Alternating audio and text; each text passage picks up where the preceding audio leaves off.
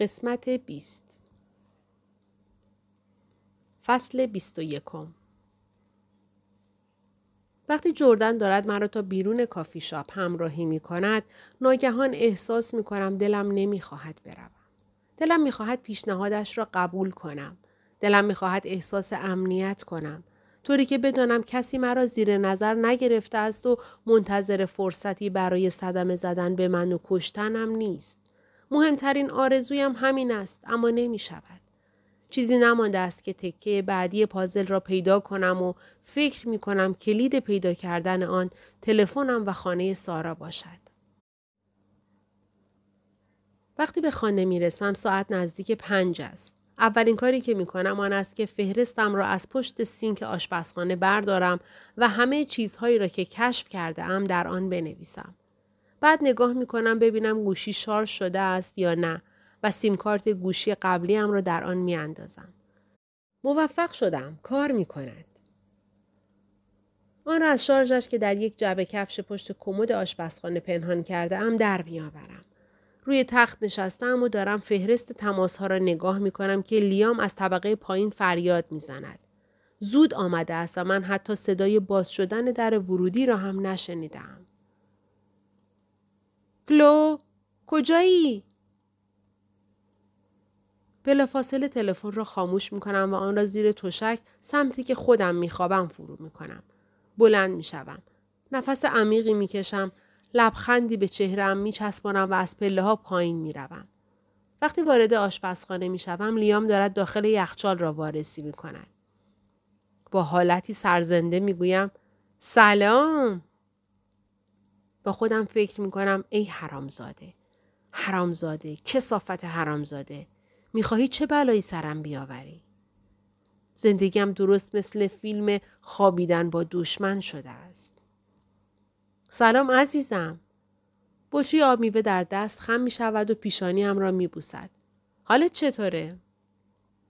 خوبم، مرسی. نگاه پرسش‌آمیزی می اندازد. مطمئنی؟ آره مطمئن. امروز چه خبر بوده؟ اخیراً سعی نکرده ای کسی را بکشی؟ خیلی مفید بود. مغرورانه می خندد. به دکتر درو تلفن کردم. گفتم نگرانم. گفت امروز بهت تلفن میکنه ببینه چطوری. تلفن کرد؟ آره، گفتم حالم خوبه. کاش تو هم حرفمو باور میکردی. خب بعد از اون اتفاقی که افتاده خیلی سخته، مگه نه؟ از کابینت لیوان برمیدارد و برای خودش آب میوه میریزد. به پیشخان تکیه میدهد و با بی‌اعتنایی مچ یک پایش را روی پای دیگر میگذارد. یک جرعه مینوشد و مرا به دقت نگاه میکند. اما دکتر درو قبول داره که من حالم خوبه. پس لطفاً دیگه چی؟ لطفاً دیگه چی؟ در چشمهایش چالش خشونتبار ظاهر می شود. ادامه نده. بدترین اتفاقی که ممکن است بیفتد آن است که عصبانیش کنی. من می توانم. بالاخره مدتها با آن دست و پنجه نرم کردم. حتی چندان نیازی نیست که نقش بازی کنم. هیچی. معذرت می خوام. میگوید آفرین دختر خوب. و من دلم میخواهد فریاد بزنم. من دختر خوب نیستم. من یک زنم. زنی که حق انتخاب دارد. زنی که به هیچ وجه احمق نیست. هنوز برای شام کاری نکردی؟ همه روز چی کار میکردی؟ در صدایش حالتی از اتهام وجود دارد. اما حرفش را با لبخندی سرحال میزند. من فقط میخوام خونسرد باشم. واقعاً؟ برای همین وقتی بهت تلفن کردم جواب ندادی؟ الان دلم میخواهد به خودم سیلی بزنم. حتما باید وقتی از بیرون برمیگردم شماره هایی رو که با خانه تماس گرفتن نگاه کنم. آها، رفته بودم پیاده روی. میخواستم یکم هوا بخورم. پیاده روی؟ این حرف را طوری میزند که انگار رفتم کوههای آلپ. به آرامی میگویم پیاده روی. کجا؟ با بی‌اعتنایی سر تکان میدهم. همینطوری پیاده روی کردم. جای خاصی نرفتم. میدونی که اگه نتونم باهات تماس بگیرم نگران میشم. لیوان را روی پیشخان آشپزخانه میگذارد و دستش را دورم حلقه میکند. تمام قدرتم را به کار میبرم که او را به عقب هل ندهم. تو یه گوشی جدید لازم داریم. بله؟ ضربان قلبم تند می شود. او راجع به اینکه چطوری تلفنم شکسته و سر از سطل آشغال درآورده است چیزی می داند؟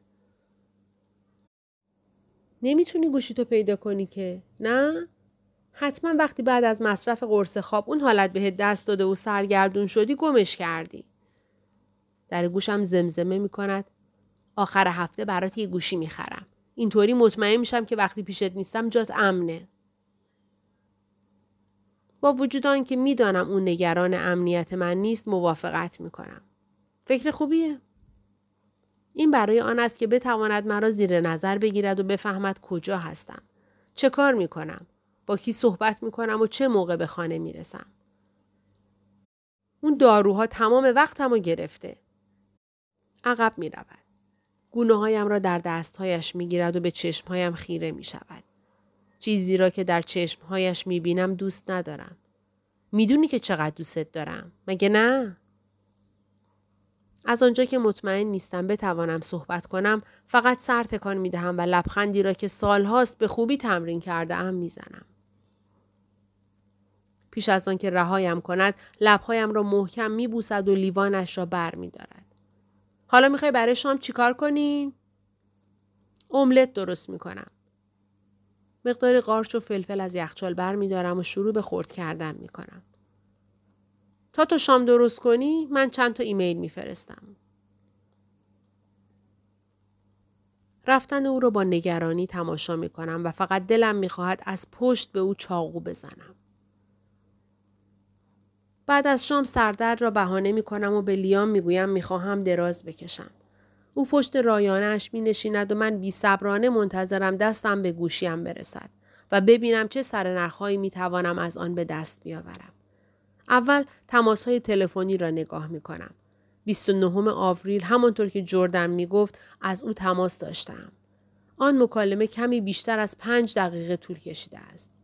چند دقیقه بعد به سارا تلفن کردم و 65 دقیقه صحبت کردم. خودم را مجسم می‌کنم که به او می‌گویم به رابطه لیام پی بردم.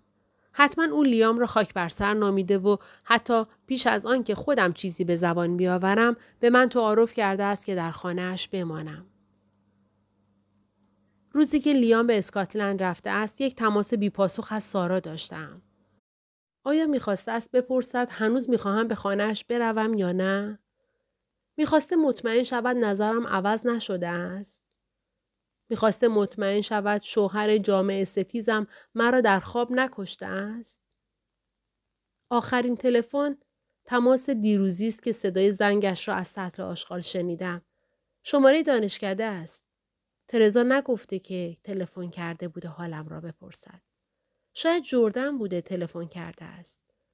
بعد از آن دیگر تماسی رد و بدل نشده است. شروع به خواندن پیام‌ها می‌کنم که ببینم پیامی با سارا رد و بدل کرده‌ام یا نه. اما چنین پیامی نیست. عجیب است. ما معمولاً هفته‌ای چند بار به هم پیام می‌دادیم. به خصوص وقتی او در سفر بود. آیا آنها را حذف کردم که لیام نتواند ببیند؟ یا اینکه پیش از آن که ناپدید شوم پیامی نداده بودم چون قبلاً تلفنی با او صحبت کرده بودم. فقط یک ایمیل از شرکت تأمین کننده خدمات پست الکترونیکی هم هست که رمز عبور جدید حساب کاربریم را فرستادند. هنوز نمیتوانم بفهمم چطور گوشیم سر از سطل آشغال درآورده است. وقتی از این خانه رفتم به طور اتفاقی آن را جا گذاشتم. آیا لیام وقتی فهمیده است من رفتم آن را پیدا کرده و از عصبانیت خردش کرده است؟ این از همه محتمل تر است. حتما وحشت کورم کرده بود و نمی توانستم درست فکر کنم. وقتی او به اندازه کافی یعنی 600 کیلومتر از اینجا دور شده بود فقط چند تکه لباس برداشتم و فرار کردم.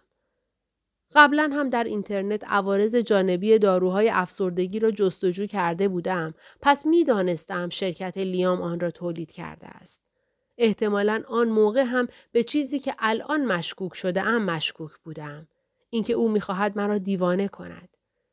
اینطوری چقدر برایش آسان است که مرا از سر راه خودش بردارد. چه راهی بهتر از آن که همسرش را در دیوان خانه بستری کند؟ البته یک همسر مرده بهتر است. آن وقت دیگر جای حرفی باقی نمی ماند. او نمی تواند مرا برای همیشه آنجا زندانی کند. برای همین سراغ گزینه ب می رود. مرا می رو باید و زیر زمین رهایم می کند تا بمیرم. من دلیل محکمی که ثابت کند لیام به اسکاتلند رفته است ندارم. نمیدانم سروان سامرز اصلا این موضوع را بررسی کرده است یا نه. اگر حرفهای لیام را باور کرده باشد، شاید این کار را نکند. صدای پا را می شنوم که از پله ها بالا می آید و گوشی را خاموش می کنم. قلبم تند می زند. گوشی را دوباره زیر تشک هل می دهم و چشمهایم را می بندم. خودم را وادار می کنم نفسهای عمیق بکشم که لیام فکر کند سنگین خوابیدم. این شب انگار قرار نیست صبح شود. از این دنده به آن دنده می شوم و می چرخم. نمی توانم ذهنم را خاموش کنم و افکار رعب‌آور چنان در ذهنم جاری می شوند که می ترسم در آنها غرق شوم. فکر می کنم صبح زود بلند شوم و یک جوشانده بابونه درست کنم. اما نمی خواهم از تخت خواب بیرون بیایم. نمی توانم ریسک کنم که لیام گوشی را که مخفی کردم پیدا کند. نه، باید مواظبش باشم. گرچه ایده مراقبت کردن از یک گوشی آنقدر مضحک است که مرا تقریبا به خنده می اندازد. به جای هر کار دیگری دراز می کشم و به مرگ و مردن فکر می کنم و منتظر می مانم صبح شود. فصل 22. وقتی لیام زیر دوش است دستم را زیر تشک فرو می کنم. گوشی را بر می دارم، از پله ها پایین می روم و آن را پشت کابینت زیر سینک ظرفشویی پنهان می کنم. بعد برای لیام چای، نان توست با مربای خلال پرتقال آماده می کنم. روی میز می گذارم و مثل یک همسر خوب و فرمانبردار منتظرش می مانم. من نمی توانم چیزی بخورم. معده‌ام آشوب است و دلم بدون آنکه بتوانم ذره آرامش پیدا کنم پیچ و تاب می خورد. لیام متفکرانه تکه‌ای نان توست می جود. گرسنه نیستی؟ گرسنه؟ می خواهم بالا بیاورم. فعلا نه. لیوان دسته‌دار چای را با دو دست می گیرم. بعداً یه چیزی می خورم. شاید اینطوری بد نباشه. قبول کن که اخیراً یکم چاق شدی. باید مراقب باشی. با شیطنت می خندد، اما من می دانم که اصلاً شوخی نمی کند. وقتی در سالهای اول نوجوانی بودم بدنم شروع کرد به استخوان ترکاندن. تعدادی از پسرهای یتیمخانه مرا برای چاقی مسخره کردند و همان وقت بود که یک باره به خودم آمدم و دیوانه‌وار از پرخوری و عیش و نوش به محاسبه کالری‌های دریافتی‌ام روی آوردم. تا جایی که می توانستم می خوردم که گرسنگی‌ام را هیچ وقت کم نمی‌شد فرو بنشانم و بعد برای جبران انگشتم را ته حلقم فرو می‌کردم. یک روز همان اوایل آشنایی من این را به لیام گفتم. برای همین وقتی او خود واقعیش است، گاهی اوقات دلش می‌خواهد آن را به رویم بیاورد و از دلواپسی‌هایم علیه من استفاده کند. با او موافقت می‌کنم زیرا این ساده‌ترین راه برای کنار آمدن با اوست. آره، شاید حق با تو باشه. معمولاً اینطوریه. دستم را نوازش می کند و بشقابش را داخل ماشین ظرفشویی می گذارد. خب من دارم میرم. شاید امشب دیر بیام. می گویم باشه. گرچه برایم کمترین اهمیتی ندارد. من قرار نیست اینجا باشم. وقتی او می رود به سرعت ایمیل هایم را نگاه می کنم. اما اخیراً به جز هرزنامه هایی که می خواهند چیزی را به من بفروشند نامه ای نداشتم. یک چمدان کوچک از لباس‌های ضروری، لباس زیر و لوازم حمام می‌بندم. به زودی از زندان لیام آزاد خواهم شد. اما نمی‌دانم چه چیز انتظارم را می‌کشد. نمی‌دانم کدام بدتر است. اگر جرم لیام فقط داشتن رابطه باشد چه؟ اگر او واقعاً نگران آن باشد که دوباره دچار بی‌ثباتی روانی شوم و قصدش حمایت از من باشد چه؟ اگر داروها را دستکاری نکرده باشد و اینها فقط تصورات خنده‌دار من باشد چه؟ اگر قصدش این نبوده باشد که مرا بکشد چه؟ اگر از هیچ چیز مطمئن نیستم. شاید هم هیچ وقت به حقیقت پی نبرم. این فکر چنان وحشت زده ام می کند که ناچار می شوم پیش از آن که مثل موش خودم را کنج اتاق پنهان کنم، آن را از سرم دور کنم. فقط می دانم که دیگر نمی توانم اینجا بمانم. برای حفظ سلامت عقل و امنیت جانیم باید از اینجا بروم. تنها مشکلی که دارم آن است که هنوز کارت‌های بانکیم صادر نشده است و پولی ندارم. شاید به جردن تلفن کنم ببینم می تواند به من پولی قرض بدهد یا نه. فقط تا وقتی که مشکلم حل شود. در ذهنم چهره جردن را مجسم می کنم. لبخندی روی لبم ظاهر می شود. به دلم افتاده است در آینده بینمان یک اتفاقی می افتد. شاید برای آن است که به کمی امید نیاز دارم و به نوری در انتهای یک تونل. فکر می کنم بالاخره بعد از همه این مصیبت ها آینده ای خواهم داشت. زنده خواهم ماند یا شاید بهتر از آن. اما فعلا فرصتش را ندارم. در مورد هیچ کدام از اینها فکر کنم. در این لحظه فقط می توانم به زنده ماندن فکر کنم.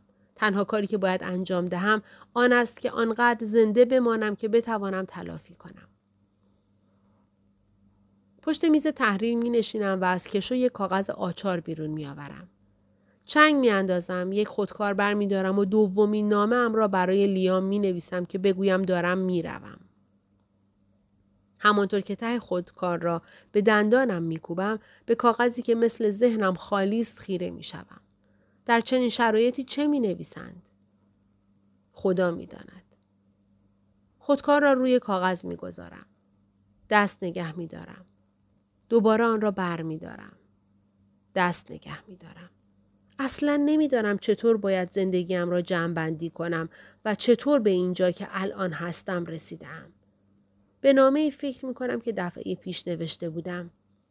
دیگه نمیتونم اینطوری ادامه بدم، باید تمومش کنم، متاسفم. اگرچه این آنقدر مبهم بود که میشد از آن علیه خودم استفاده کرد. چیز بهتری به ذهنم نمیرسد. اما این بار باید مطمئن شوم کسی آن را نادرست تعبیر نخواهد کرد.